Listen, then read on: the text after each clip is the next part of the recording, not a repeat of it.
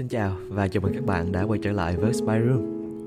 Hôm nay sẽ là một bài viết thuộc dự án tâm lý Inside Out. Mình đã tách bản thân khỏi gia đình. Mời các bạn cùng lắng nghe nội dung bài viết này nhé.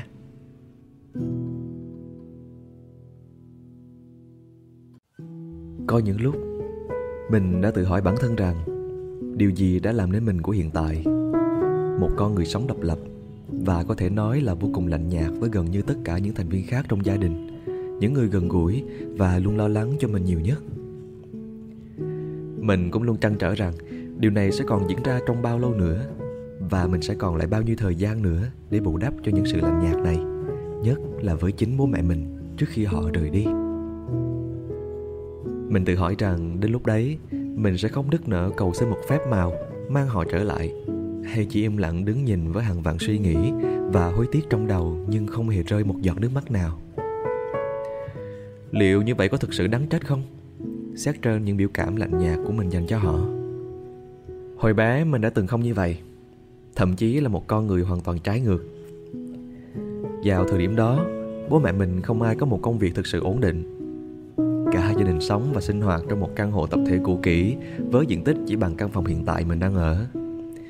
Nhưng chưa bao giờ vì thế mà bố mẹ không dành cho mình những điều tốt nhất. Từ dụng cụ học tập cho đến những món đồ chơi hay cả những bộ quần áo mặc đi học. Bố mẹ còn thường cùng giúp mình giải bài tập và nhiều thứ khác nữa. Mình cũng nhớ mình đã từng là một cậu bé giàu tình cảm và luôn biết cách biểu đạt những tình cảm đó ra với bố mẹ. Mình nhớ những ngày còn được đi chơi công viên, còn được bố cõng trên vai và mẹ nắm tay đi bên cạnh. Vào những ngày chỉ có mẹ và mình đi mua đồ chơi thì mình được thoải mái chọn món đồ mà mình yêu thích nhất những ngày mẹ vắng nhà, hai bố con thường ra ga tàu, xem tàu chạy vào buổi tối muộn.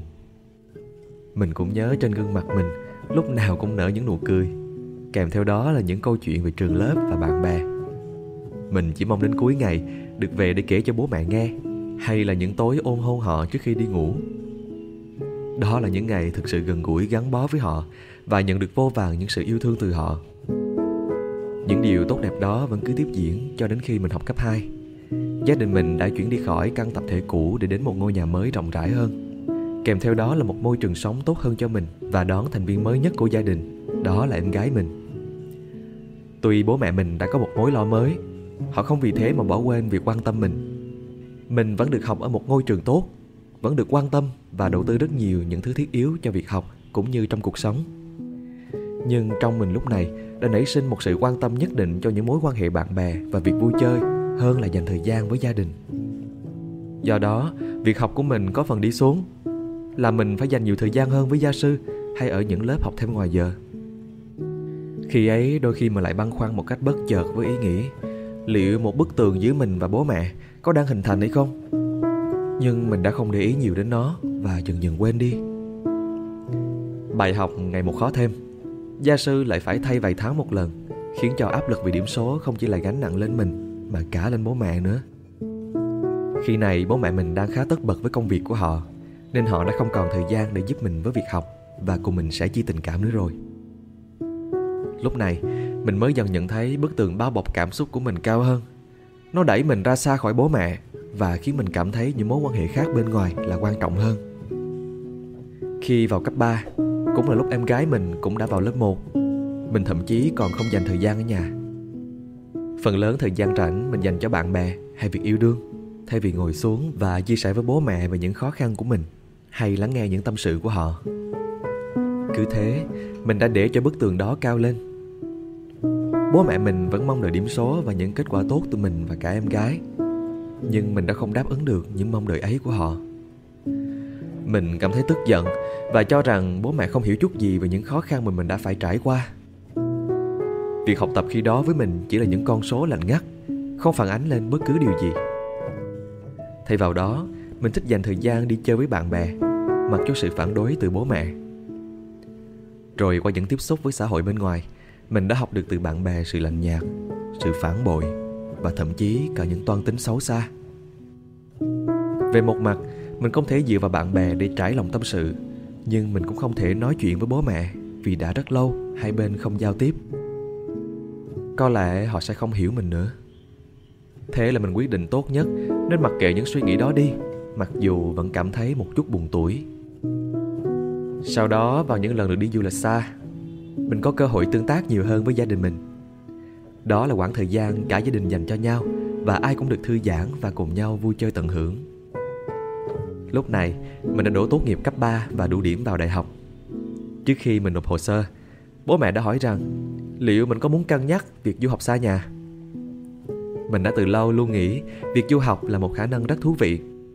Mình muốn có cơ hội để khám phá những chân trời mới, Kết bạn với những người mới Và tạo ra những trải nghiệm mới. Đó là một sự thay đổi mình hằng mong muốn. Thế nhưng, Mình cũng lại nghĩ cho gia đình mình, Họ sẽ ra sao khi mình đi xa nhà? Băn khoăn ấy của mình kéo dài khoảng một năm nhưng thay vì thẳng thắn nói ra sự quan tâm của mình với bố mẹ để tìm được một sự đồng cảm, thì mình lại đi tìm một công việc làm thêm và thiết lập những mối quan hệ mới để đánh lạc hướng bản thân khỏi gia đình. Cuối cùng, mình cũng quyết định đi du học. Từ khi quyết định chọn trường nhập học, cho đến khi có visa là một quá trình dài và mệt mỏi của cả gia đình. Nhưng cuối cùng cũng thành công. Giây phút cuối cùng mình nói lời tạm biệt với gia đình xảy ra thật chóng vánh mình còn chưa kịp nói lời cảm ơn bố mẹ, Thậm chí còn chưa kịp ôm cả nhà lần cuối. Chỉ kịp chụp xong bức ảnh rồi vẫy tay chào tạm biệt. Những ngày sau đó, Hình ảnh đấy vẫn luôn cứ xuất hiện trong đầu mình. Tuy cách xa nửa vòng trái đất, Tuy mình đang ở nơi mình đã và đang thực hiện những mong muốn bấy lâu của bản thân, Và tuy mình đã có sự tự do tuyệt đối, Mình vẫn cảm thấy được sự thiếu vắng. Những cuộc gọi ngắn ngủi về nhà mỗi cuối tuần là chưa đủ vì mình vẫn không cảm thấy đủ gần vẫn chưa có một cơ hội thực sự để nói lời cảm ơn từ khi mình vào cấp 2 cho đến khi mình bước vào ngôi trường đại học ở một quốc gia xa nhà đến 9.000 cây số đã được 7 năm. Mình chưa một lần ngồi nói chuyện và nghe những tâm sự thật lòng từ bố mẹ.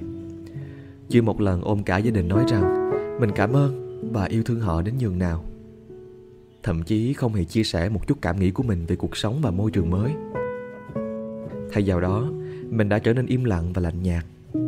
Không chỉ đối với gia đình, mà giờ nó đã dần trở thành thói quen, khiến mình khó giữ được bất kỳ mối quan hệ nào lâu dài. Mình cảm thấy ở bản thân một sự ích kỷ.